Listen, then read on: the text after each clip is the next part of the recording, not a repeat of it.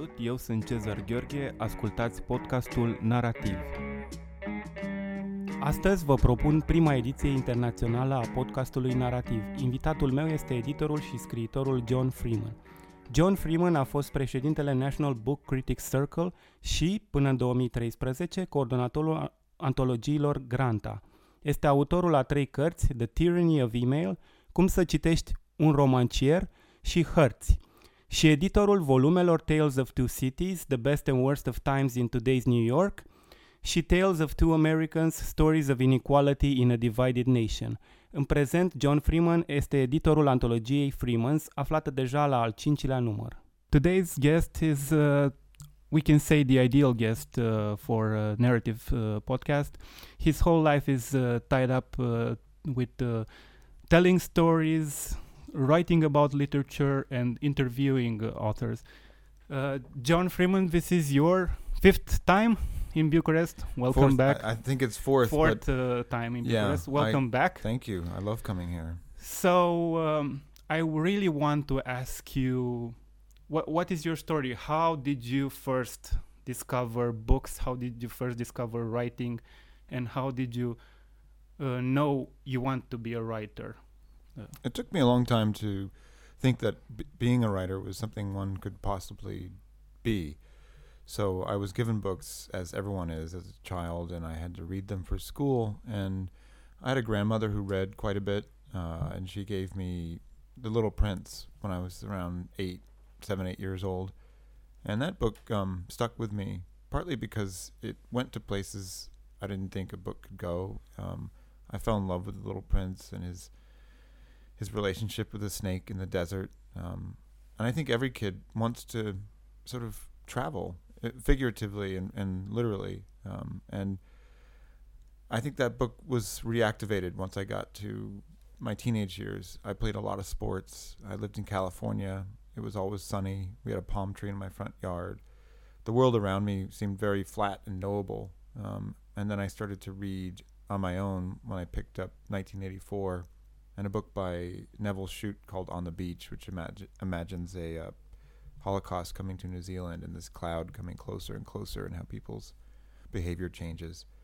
And then I was hooked. You know, it's like a drug, sort of like Romania. You come here once, sometimes it gets into you, and you have to come back for regular doses of it. And that's what that's what books became to me.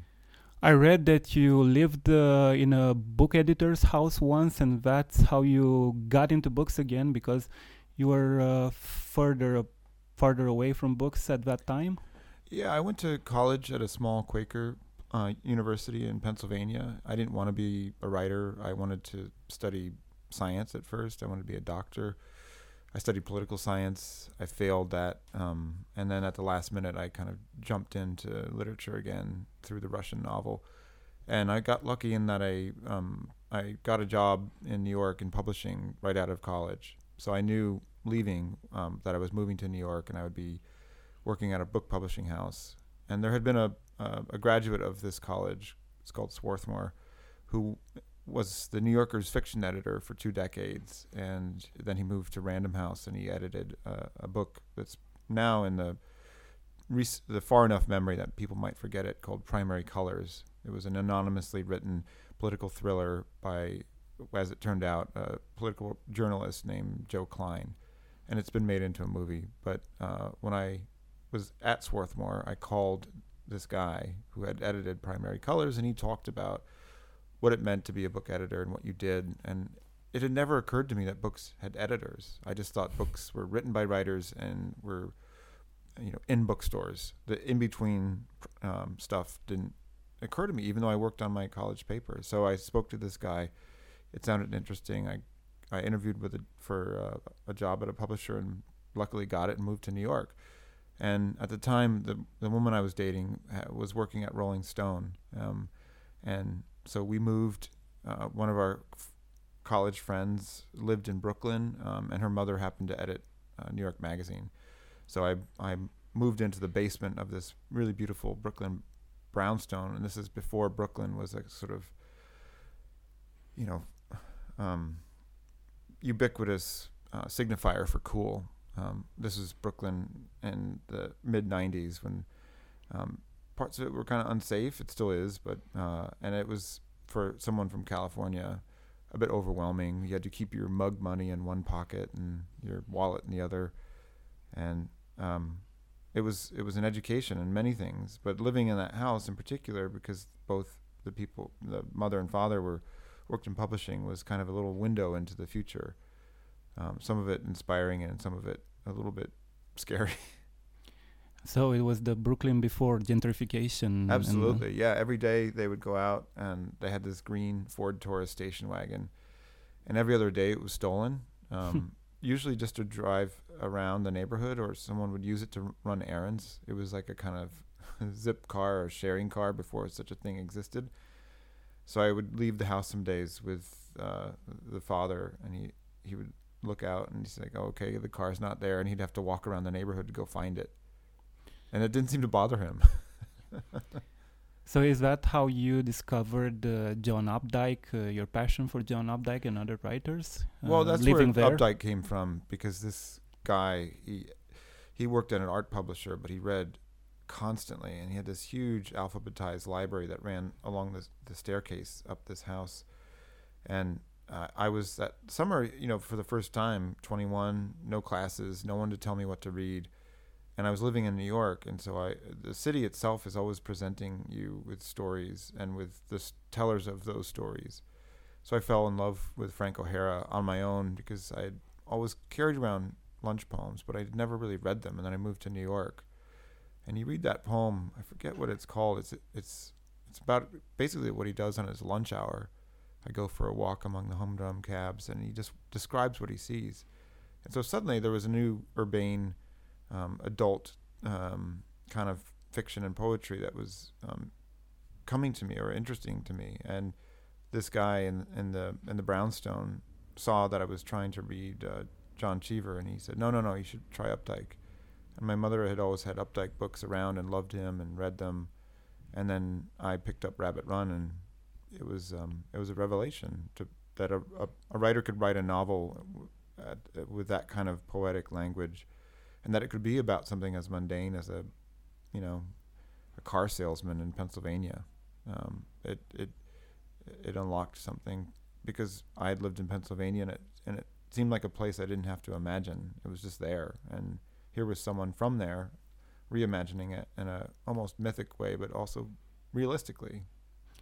So you got your start in publishing, and then uh, when did you move on to to making anthologies, uh, working for Granta magazine.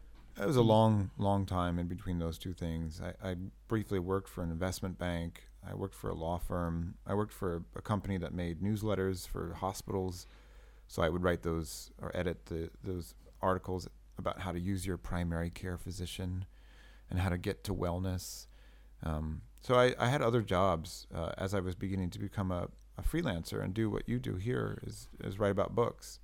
I was kind of terrified because I didn't have in me the experience or the the the itch, the the sort of wound, the this whatever it is that makes you want to write a novel, uh, mm-hmm. uh, to tell a narrative, to refract something. I was so young. I, all I knew is I I loved reading, and I so I I didn't really have anything to say of my own, but I loved books, and so I I figured out a way to start reviewing them first for magazines about the industry, then for what we call alternative weeklies, which in the days before the internet were um, largely arts driven weekly newspapers with interviews with bands that didn't sound very good and writers who didn't sell very much. And in the back, there'd be tons of ads for um, sex services because the internet didn't exist. So people would have to turn to these places to to find out where to um, satisfy some of their their needs, if you will. So this was during the 90s, right? Yeah, this was yeah. during the 90s. Um, and the internet existed. It's just people didn't use it to the same degree. You didn't go on it every day. It wasn't on your phone. It wasn't in your pocket. You didn't check Twitter. I mean, you just read the news. And the news happened during the day, and you didn't know about it until the end of the day. And even then, you may not know about it until the next morning. And so the context for your life was different. And to me, that, that seems important to remember because it's not that long ago. And as a result, you could have the context of your everyday life, your life around you, the life in your city, the life in your neighborhood, the life in your relationship, the life in the books you were reading. You weren't constantly comparing that to this larger uber narrative that was buzzing in your pocket. And for me, it was a, an essential kind of soup in which to marinate, you know, as a young reader and writer. And those newspapers I talk about, I'd sort of joke that they were funded by sex work.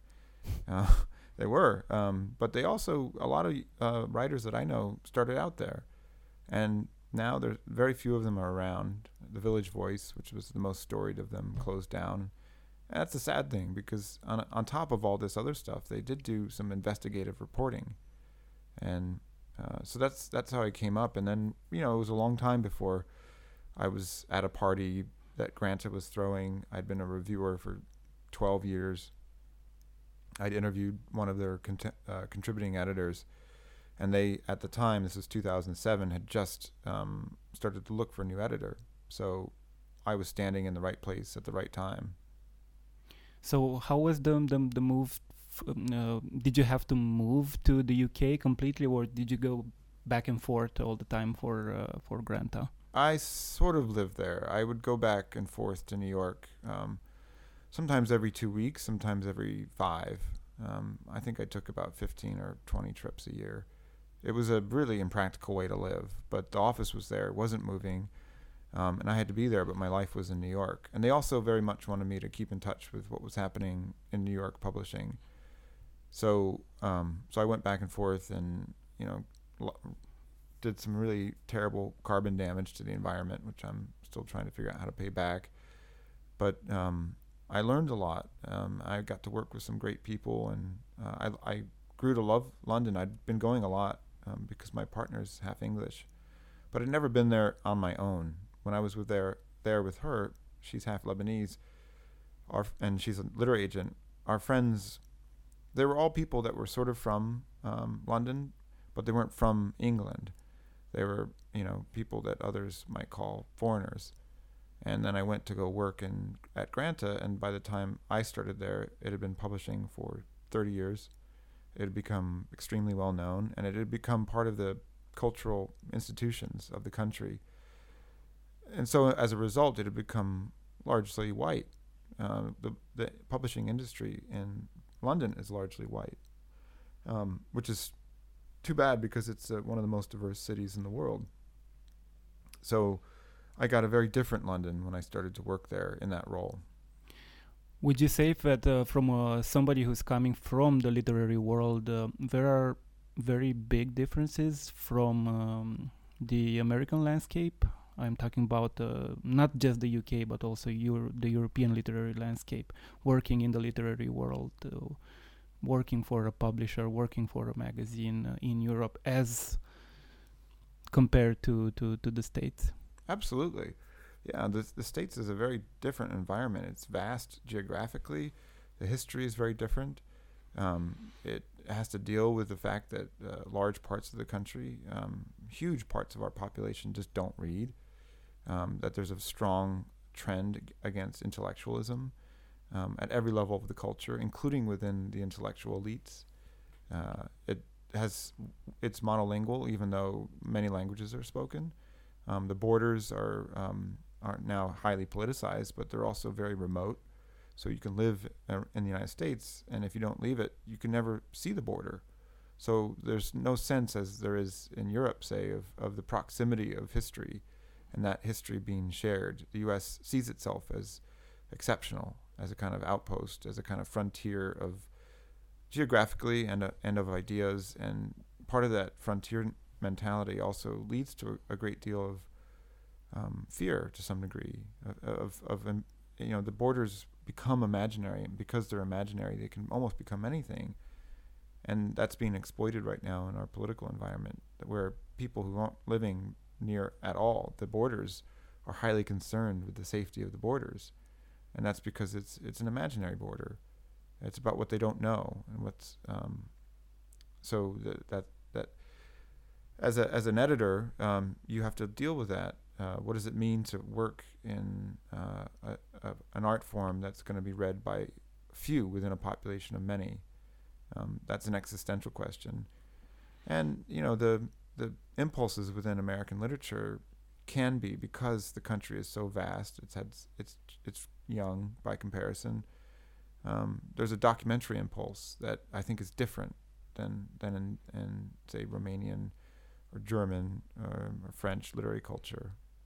So, so you think there's uh, people are uh, more attracted to nonfiction in the states than in Europe, maybe? Yeah, nonfiction sells a lot, uh, many times better. Uh, it, it, it sells much better than Oh, fiction. that's interesting. Yeah. We also have uh, huge mega sellers in commercial fiction, which I'm sure you do too.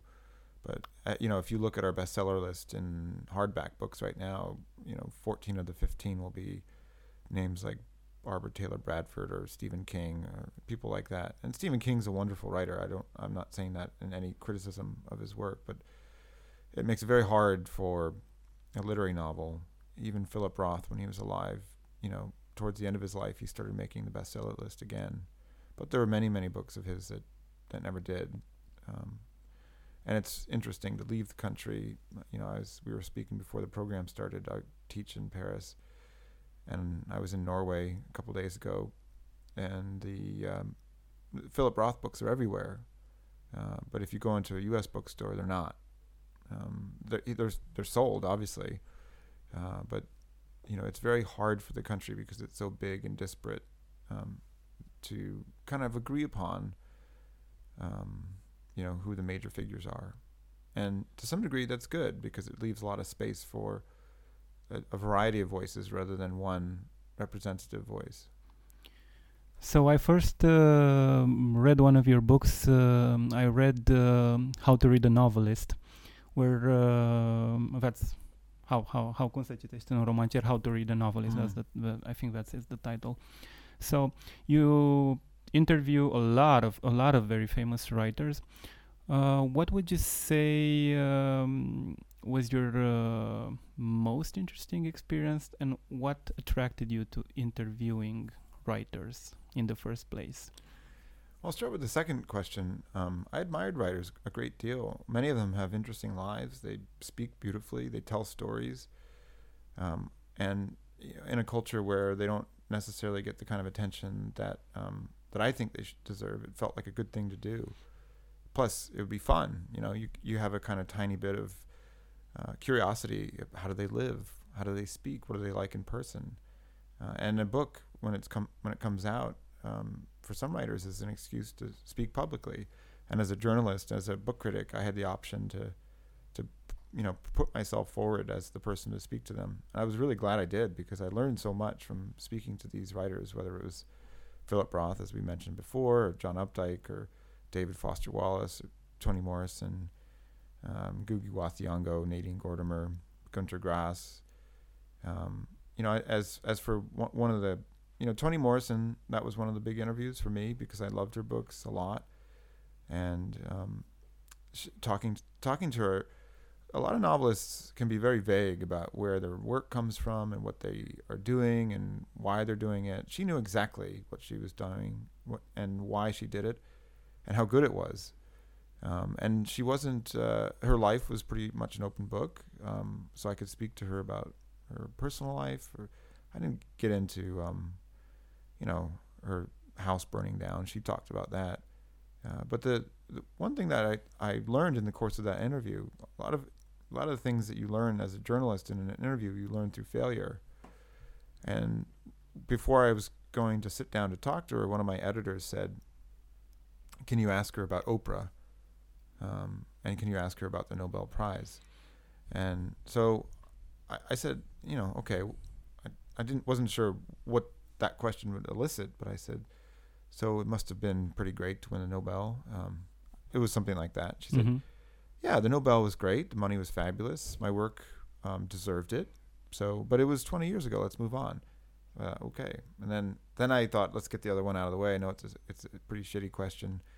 So I said, uh, and your your works were selected by Oprah Winfrey three times. That, uh, did that um, change anything about the way you live? And she kind of looked at me and she said, "You can do better than that."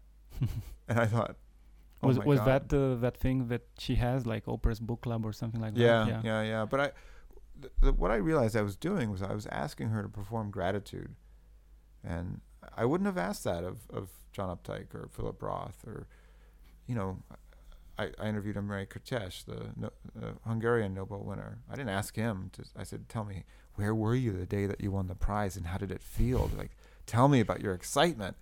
No, I didn't do that, and I realized that uh, I was I was basically um, reinforcing a kind of sexism and a tiny bit of, of ra- racism, which is that you know maybe you didn't deserve this because you're a black woman, so why don't you just tell me all over again how you feel? And I, I wasn't thinking that, but I realized the culture uh, operates on her that way, even you know even now that she's in her mid 80s, and so I I've had a, a several experiences like that as an interview interviewer. One of them, as I wrote in the introduction to How to Read a Novelist with Updike, where we got kind of chummy. You know, the the situation seemed to pr- provoke a, a, bit of equal mutual anecdote sharing. You know, he the interview had paused and he was telling me, asking me about where I'd been, and it turned out the day I was interviewing him, I was getting divorced, and so suddenly, you know, this giant river of personal information came rushing into our interview, and and he dealt with it very kindly and gave me actual advice. But then after the interview, when I went to go set up another one, he was a bit wary of doing another interview, and I understand why because the interview as a format is is um, is built on uh, trust and and uh, mutual respect, but also a kind of de- degree of intimacy. But it, you know, as as you're speaking, it's um it's not performed intimacy, but it's not a conversation, and so it has to sound like a conversation, but the the mechanics of it are different, and I learned that through um, overstepping my bounds with with John Updike. Uh, but uh, you know the there's so many interviews in that book that um, it's hard to sort of regret any of them or to say any single one um, was was transformative. Um, that's so I've that, I put all of them together because I, I I felt like I wanted someone else to have experienced them. You interviewed one of my idols, David Foster Wallace. Could mm. you hmm. please talk a little bit about that? How was that experience? I I loved it. Um, I found him really charming and a little bit um, unthreatening. You know, his brain is so vast and was so vast. His works were so complicated and beautiful, and obviously the, the they were the books of a of man tortured, you know, by life and also by his own mind, by its capacity and its the way that that capacity kind of isolated him. Um, and so I met him in uh, Greenwich Village in New York and and Washington Square, and we walked, and he asked me questions, you know, and that's very unusual of an interview, especially with someone of his um, caliber and he had written um, "Consider the Lobster." That was the mm-hmm. book we were speaking about. But he wanted to talk about other things. He, we had this kind of discursive conversation about um, Don DeLillo's books, and in particular, um, a novel that he wrote while he was living in, in Greece called "The Names," um, mm-hmm. which is a very, very strong novel. And anyway, we we walked up Fifth Avenue talking about the names, and went to a sushi joint and sat down, and he had his top knot on and you know, he's uh, his um, he was sweating.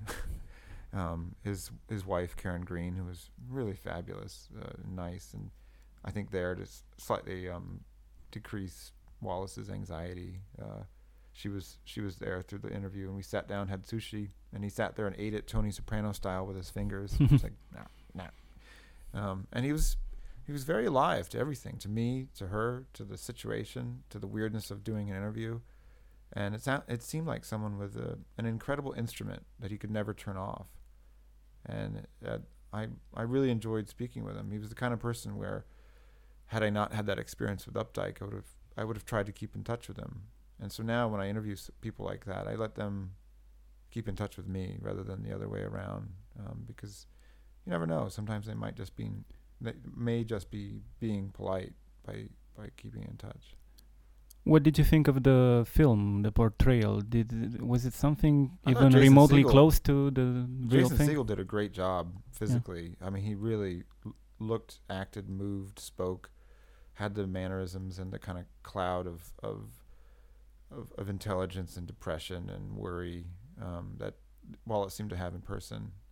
Um, again, I didn't know Wallace. I just had that interview with him and met him a few other times, and went to his public events. Um, which I think uh, were agonizing for Wallace. You know, I think he he liked I think being famous, but he also s- s- deeply distrusted it.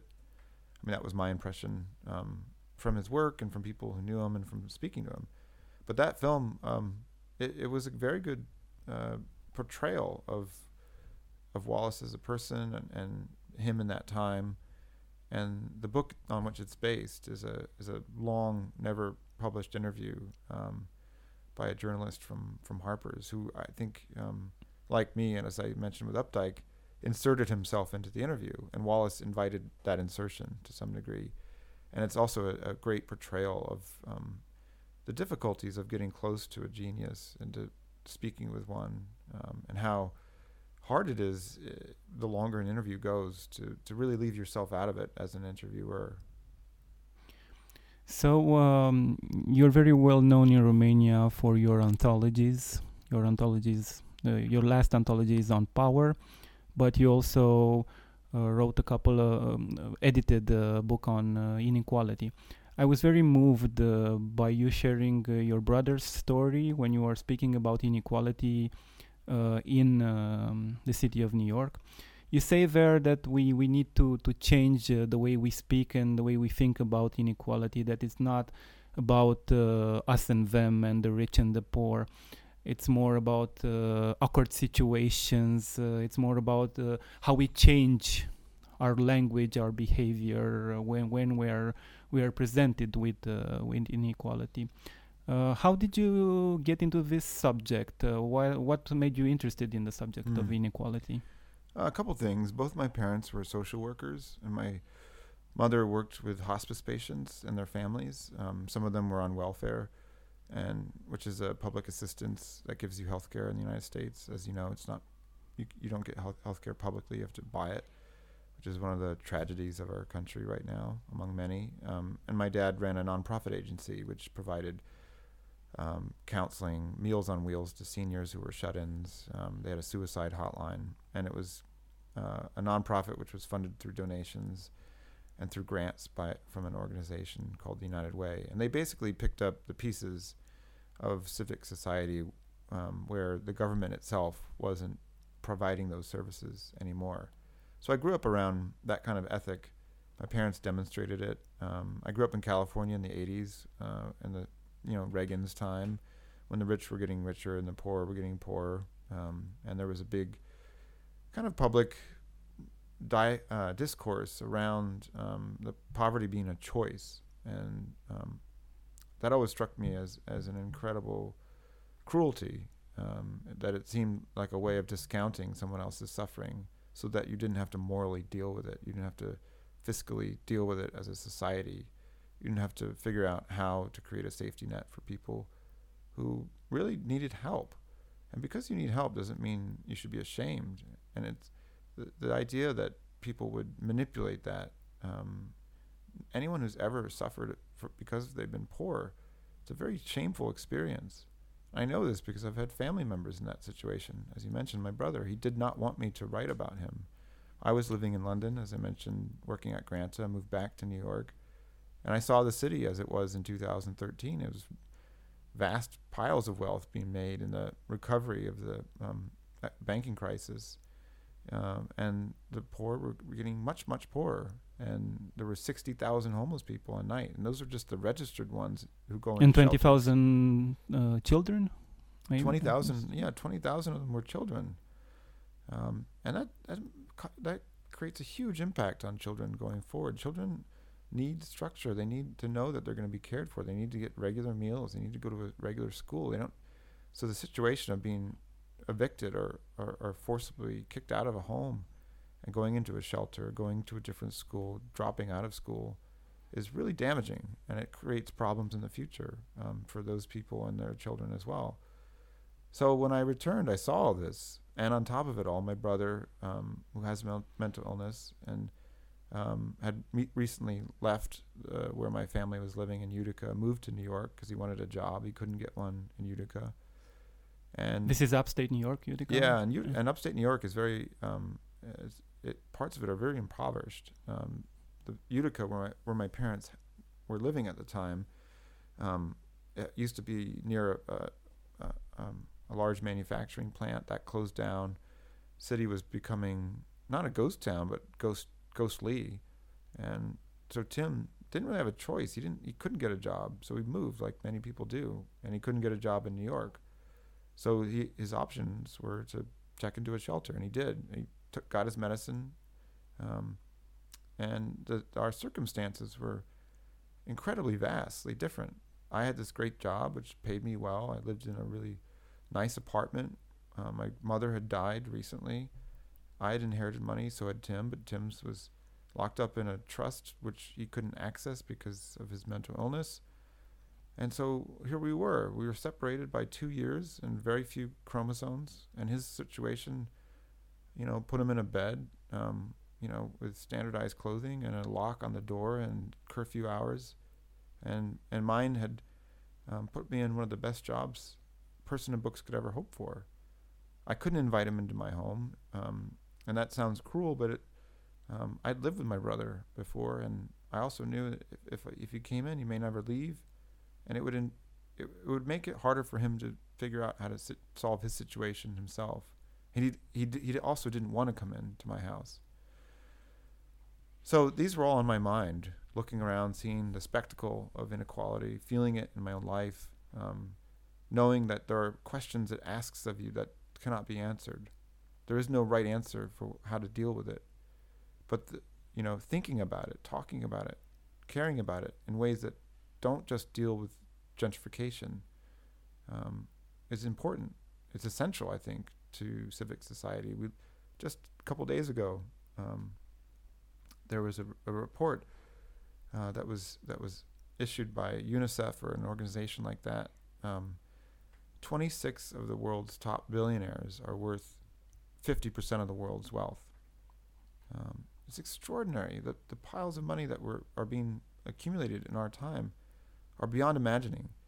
Um, so we have to figure out a way to imagine the present and our the world around us. And so I asked writers if they would write about what New York feels like now, what the what New York feels like with the inequality that is around them. That's all I said, and a lot of them came back rapidly with, "Yes, I'd love to do this," and they wrote pieces. Um, and so as it came together, I, I wrote an introduction, and I talked about my brother because I I didn't feel like I could. Uh, it was the way into the book, and I it was it was a human story. You know, right now, too many of our stories are being told on the basis of statistics or things like that, um, which has no human life attached to it. It's it's a it's an uh, it's an accumulate accumulated and um, abstracted form of human life. And did I wanted to tell that story. Did you think that writers writing about inequality would would make people more empathetic towards inequality? That they would uh, bring something new to to the discourse on inequality? What is there to be gained from writers writing about this subject? Well, I I do.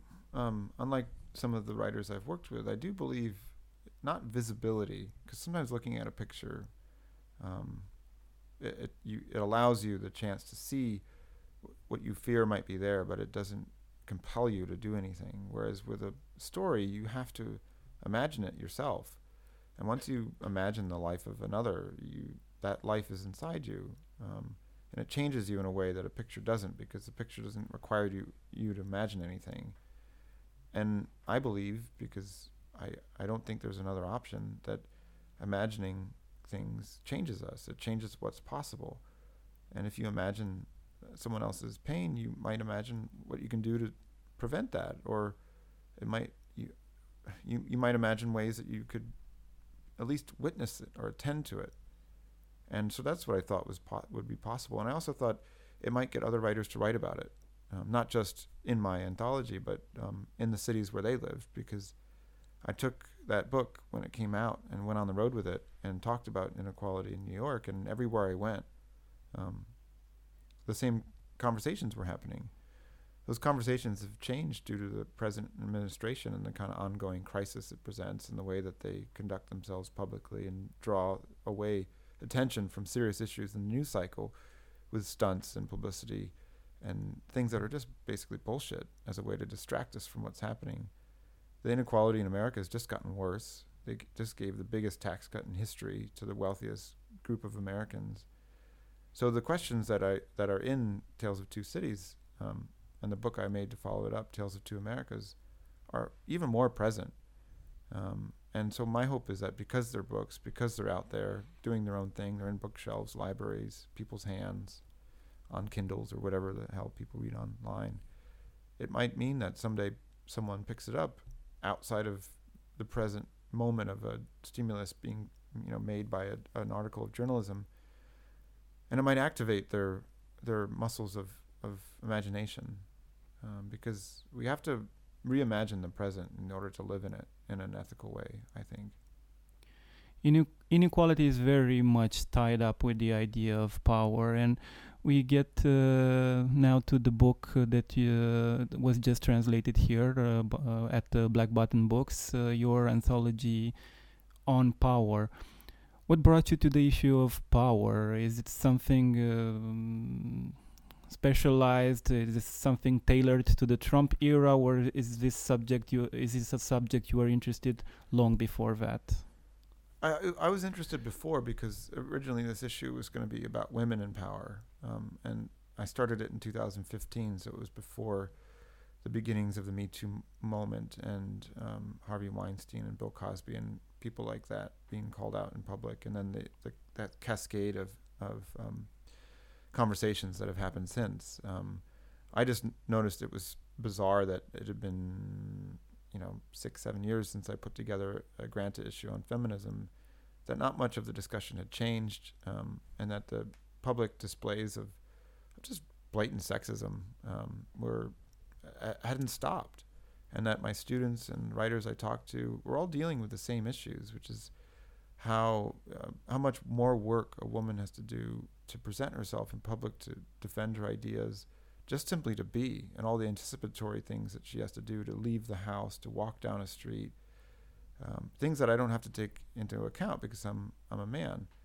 Um, and I, to me, that uh, those that kind of inequality uh, is a is a great excuse for writing, um, not because writing's purpose is to call it inequalities. It the purpose is to it, is to is to create an, uh, an object that forces you to deal with it ha- a piece of writing that has the singularity of an object, the mysteries of an object, um, that's not meant to, to provoke empathy, but is simply there to make you deal with its contours. And when people write about their experiences or refract them into poetry or, or fiction, um, suddenly there are more objects in the room, different shapes. Um, and so I began working on that issue. And as I was putting it together, some great pieces were coming in. Um, but I got a piece by Barry Lopez, unrelated to the issue, uh, called 13 or 14 Glimpses of Power. And Barry Lopez is probably North America's greatest national uh, naturalist of the 20th century. He's wrote a beautiful book called Arctic Dreams about the Arctic and the imagination, a book called Of Wolves and Men. He's traveled to 70 countries, spent his life basically trying to look at and attend to the various ways of knowing that nature and indigenous societies contain. Um, and he's very interested in power, the, the, power of the natural world, the power that humans possess within that, the, the powers that we have within our civic societies and how they're used, how they're abused. Um, so I got Barry's piece, and I thought it would be a shame not to include this. And it also, to me, was um, doing an issue only on women in power without men felt like a missed op- opportunity because we're in this boat that we've created over time together and and if we're going to you know row it out of this storms that we've created by um, allowing these unfair institutions and structures to persist we have to do it together um, and that's not to say that the other pieces by men in the issue have anything to do with women some of them don't they have to do with language and um, the, the you know the, the power of love in some cases uh, but I wanted to situate those questions um, that some of the women were addressing about how to be a woman in public space and have to defend her right to exist in public space. Like Aminatta Forna has an essay about walking in public as a black woman and what mm-hmm. she has mm-hmm. to deal with, mm. um, and how it changes in various places. But I think that question is ever more interest interesting if you put it in the context of other questions about power. I think uh, the relationship between language and power is essential. What would you say is um, uh, is the importance of language? Uh, for instance, um, there are a lot of cases about uh, I don't know PC culture or political correctness Mm. when uh, people are being criticized for using this or that word. Would you say that a writer uh, has certain rules? Uh, are there any places, any words that he cannot use? When uh, I'm talking about the writer of fiction, of course, Right. of literary fiction. Well, let me just say, I think writers of fiction should and can be able to imagine whomever or whatever they do. They just have to do it well to defend their right to do it. And so to, to use racial pejoratives in a hurtful way, and there there is a way to, to use them, um, you know, say the N word, um, if it makes sense in the context of the character, and the book is well written, um, the question of the use of that word will not be as pointed. Whereas if you write a book poorly, and the the word is used without thought, um, then it's a problem. Um, which is not to say that white people should walk around using that word, but uh, I, I do think the writer's imagination should be and ought and in the best cases is utterly limitless. But when it comes to using language, um, some language is very hurtful, and it's meant to be. It it carries that past with it, and it, you cannot strip it of that past. You can't use it without knowing about that past, and that's true of the N word, and that's true of a lot of the pejoratives that are used against women. Um, it's it's it's true of every single pejorative, I think. Uh, and so I think eh, the the political correctness movement, as it began in the 80s and 90s, was a, an attempt to try to gather some attention on how we use language and to pay better care to it. When it becomes um, legislated and routinized, it, it it becomes less effective as a movement because it asks you to do all those things without thinking. And when when you use language without, without thinking, then you then you're in in as we would say today problematic territory. So I, it, I'm I'm of two minds of this. I, I don't like the idea that um, someone's entire history of work, um, whether they're a comedian or a novelist, can be completely and utterly erased, er- erased and never retrieved if they, on one occasion, um, misspoke or used a word that hurt someone. Um, because people should have the right to apologize and to change. And our job as critics is not necessarily to sit there and banish people um, forever. Um, our job as critics is, is hopefully to engage with literature and, and text and movies and whatever it is that we write about with complexity. And it's not a complex reaction to try to banish, to say, you know, that this person should just simply not be part of our discussion because they think X, Y, or Z. It's more interesting to discuss with people um, that you disagree with, which is not to say that I think the New Yorker should invite Steve Bannon to their festival or that we should sit here having a conversation with a fascist. A fascist doesn't want a conversation, but there are other people on the spectrum that are that are more right to me that I should be speaking with. Um, if only because I think th- that you you sharpen your ideas by having some contrast, and to live in a world where we all speak the same way um, in advance of thinking about how we speak, to me is shuts down the parts of the imagination that are crucial to writing and to to criticism, frankly. Do you think it, uh, there's ever a danger for uh, political correctness to become like a Orwellian newspeak or Of something like that? Of course, anytime you legislate the way that people speak, um, that that is true.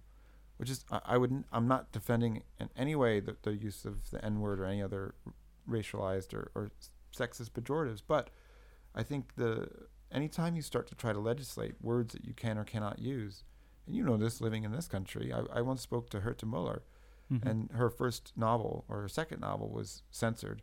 And i asked her which words they took out. And she said literally suitcase. And i said why suitcase? What are you talking about? And she said for some reason that word had some uh, folkloric meaning that was perceived to be um, radical um, by the government at the time. And so they thought i was saying something by using the word suitcase. And it, it's absurd when you think about it. Um, and so i think you know, we sh- we ought to be very careful um, when you s- you start to limit the w- the words and that people use and the way they speak. Um, not because y- you should have the right to hurt other people, um, but free speech has to be really free. I think in order for us to live in, in free and open societies. I was on, the, for example, uh, one of the interesting debates around this coalesced around the Charlie Hebdo attacks. Mm-hmm. And that was awful. That was unequivocally terrible and should not have happened. I would never ever defend the right of someone to, to come into a cartoonist office, let alone this one, and murder people based on their their drawings of the Prophet Muhammad. I think that's that's an abomination. Um, but I, I, you look at the history of Charlie Hebdo, and they they're constantly making cartoons that are um, racially offensive. They have the right to do that. They and I would defend their right to do that. You know, not with my life, but with a lot of my being. Then PEN America get, decided to give them an award that year, um, and I don't think they should get an award um, for doing what should be right. And I also don't think they should get an award by being attacked. Um, and I felt, you know, with a lot of my friends that um, we were th- there was some conflating happening at the time. Um, but that conversation cannot happen in a society where you're not allowed to say things, because Hebdo should be allowed to to make those cartoons and offend certain people. Um, I don't I don't like it, um, but in a free and open society, they have to have that right. But simultaneously, they don't have to be awarded for making those things. Just as I'm not going to call you know Hustler great literature. Um, I I believe that you know Larry Flynt should have the right to take pictures of nude nude people, mostly women, mostly shaved. I don't really agree with that either, but you know whatever, that's his right. But um, so here in Europe, but also you said you went to France. Um, there's also this old idea of a um, committed literature, uh, la littérature engagée in, in France. Um, some of it uh, during the 60s, you, you also had in the States uh, this type of idea. What chance do you think that a fiction writer today has uh, to to change, to influence the grand narrative um, through his idea, through his ideas, whether it's critical thinking, whether it's writing about uh, I don't know current events uh, or political issues or Mm. social issues. Well, there's a couple examples of that. Um, you know, it's always hard to change the grand narrative because it's made by so many different institutions. Um, you can only s- simply do your best to question it if you don't believe in it. So Ta-Nehisi Coates um, published uh, a, a book called "The World in Me." I think um, Mhm. it was translated here, uh, and you know, under in the in the in the wake of this, this uh, sudden dispersal of um, uh, footage of police officers uh, hurting or killing um, unarmed African Americans, there was a, a, a rediscovery of, of that period of literature, in particular James Baldwin. Um, and, you know, Baldwin and Malcolm X um, and writers of that period had very different ideas about whether um, you could actually change civil society or whether you had to simply um, br- burn it down and start over. Uh, and Ta-Nehisi Coates, um, he, he was in writing a letter um, to to to a child, basically. To an, I think it's his nephew, with Baldwin. Um, maybe it's his child. It's his child. Uh, he he he, he re- replaces the idea of um, progress with the struggle and the ongoing struggle. And there's something deeply realistic about that, in that he doesn't say, it doesn't promise that by putting your arms and your body and your mind into the public space, you can see or affect a change that will improve your life or those of others. He feels like that's too big a thing to promise, but you can promise uh, struggle, and that there is meaning in struggle. Um, and the meaning of struggle is not the achievement of progress. The meaning of struggle is struggle, and that's an example of of someone um, engaging with something around him, the spectacle of police violence, thinking about what um, should be said, and then saying something new. Um, and I think there are many, many, many aspects of culture and, and public life, not just in the United States, um, that can be addressed in that way. Rebecca Solnit, for example, um, had a she went from being a, a brilliant and essential essayist um, to uh, a well-read essayist when she wrote a book called Men Explain Things to Me, and the central essay in that book um, takes place uh, at a party where a man is describing a book um, to her because uh, he read a rev- review of it, and she interrupts and said, "I know, I wrote the book," and he continues to explain her book back to her, and she uses this as a metaphor for how women live, and how they what they have to put up with, and that I think um, gave voice to a part of the struggle that women feel all over the world in this country, France, United States. Um, they're all obviously varying degrees of, of freedom, um, but that that book really changed, uh, I think, to some degree, the public narrative about how women should respond in instances like that, and how many um, instances happen in isolation. And I think an essayist is different than a novelist um, in the sense that an essayist can um, describe and uh, something that's in the public space and respond to it um, critically with their voice. Whereas a novelist has to get you to believe that what's happening in front of you exists. And so there are different possibilities, I think, with the novel. On one hand, you had a book like Naomi Alderman's The Power, came out recently, where women sort of develop the power to electrocute people. They use it on men, and they abuse that power. It kind of becomes a parable about how power can change you. That is that's a that book is a kind of um, thought weapon because it, it really functions as a novel, but it really functions more to make you think. Um, or a book like Margaret Atwood's The Handmaid's Tale, I think, can can do both, and great literature can do both. So right now, there's there's a lot of possibilities for what people can write about because a lot of the world is not being observed. We live in a world that's imaginary that we have avatars on. We spend too much time on social media, on the internet. And We spend less time going around looking at the world in front of us, at the streets, how dirty they are, how people are sleeping on them.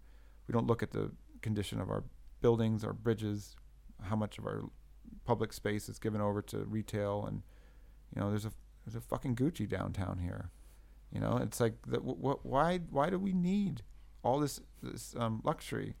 Why do we need this kind of imaginary idea that if we buy something, our lives will be better?